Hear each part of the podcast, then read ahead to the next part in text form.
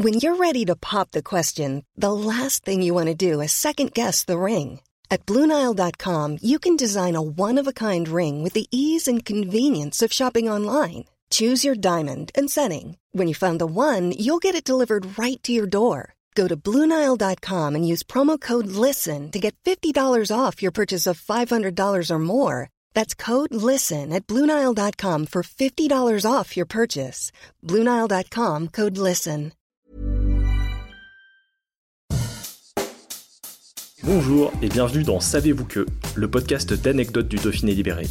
Chaque jour, on vous raconte une histoire, un événement marquant, qui vous permettra de briller en société et de vous coucher un peu moins bête.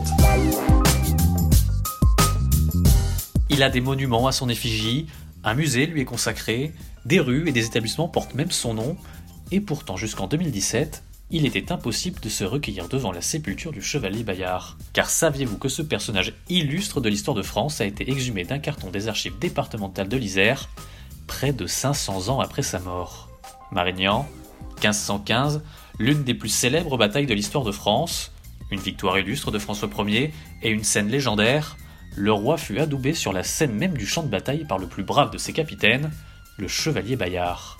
Près de dix ans plus tard, en 1524, celui que l'on surnomme le chevalier sans peur et sans reproche a toujours les armes à la main, dans le Piémont cette fois-ci, mais l'issue est moins glorieuse, Pierre Terraille de Bayard meurt le 30 avril d'un coup d'arquebuse dans le dos.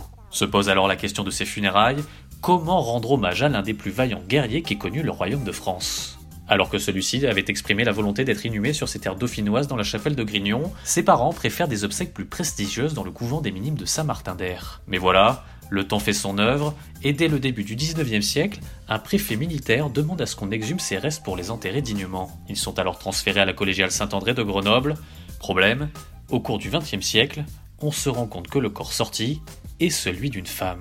Les recherches continuent, et en 1937, lors de fouilles à l'église de Saint-Martin-d'Air, quatre squelettes correspondant en tout point à l'histoire des trois personnes enterrées à côté de Bayard sont exhumés. Mis dans des cajots durant la Seconde Guerre mondiale, ils sont entreposés pendant plus de 20 ans à la mairie de Saint-Martin-d'Air, puis transférés dans les années 60 aux archives départementales de l'Isère à Grenoble. Une histoire qui parvient jusqu'aux oreilles de Jean-Christophe Parizeau de Bayard, descendant du héros national.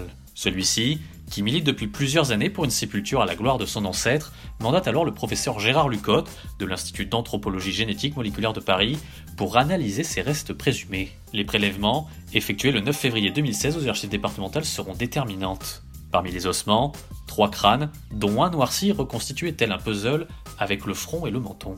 Résultat, les cinq marqueurs testés sont formels, la couleur des yeux, marron, les cheveux, châtains, la peau pâle, le visage anguleux et cette présence de fer imprégné dans les os, témoin d'un contact avec un casque d'armure en fer, celui-là même que devait porter le chevalier avant de tomber à 49 ans, montre qu'il doit bien s'agir du chevalier Bayard. L'ADN mitochondrial découvert s'avère également identique à celui d'un descendant de la famille maternelle de Bayard. Grâce à deux portraits réalisés du vivant du chevalier et un logiciel utilisé par le FBI, il a même été possible de recréer le visage de Bayard. Près de 500 ans après, le preux combattant peut enfin reposer en paix et sans reproche.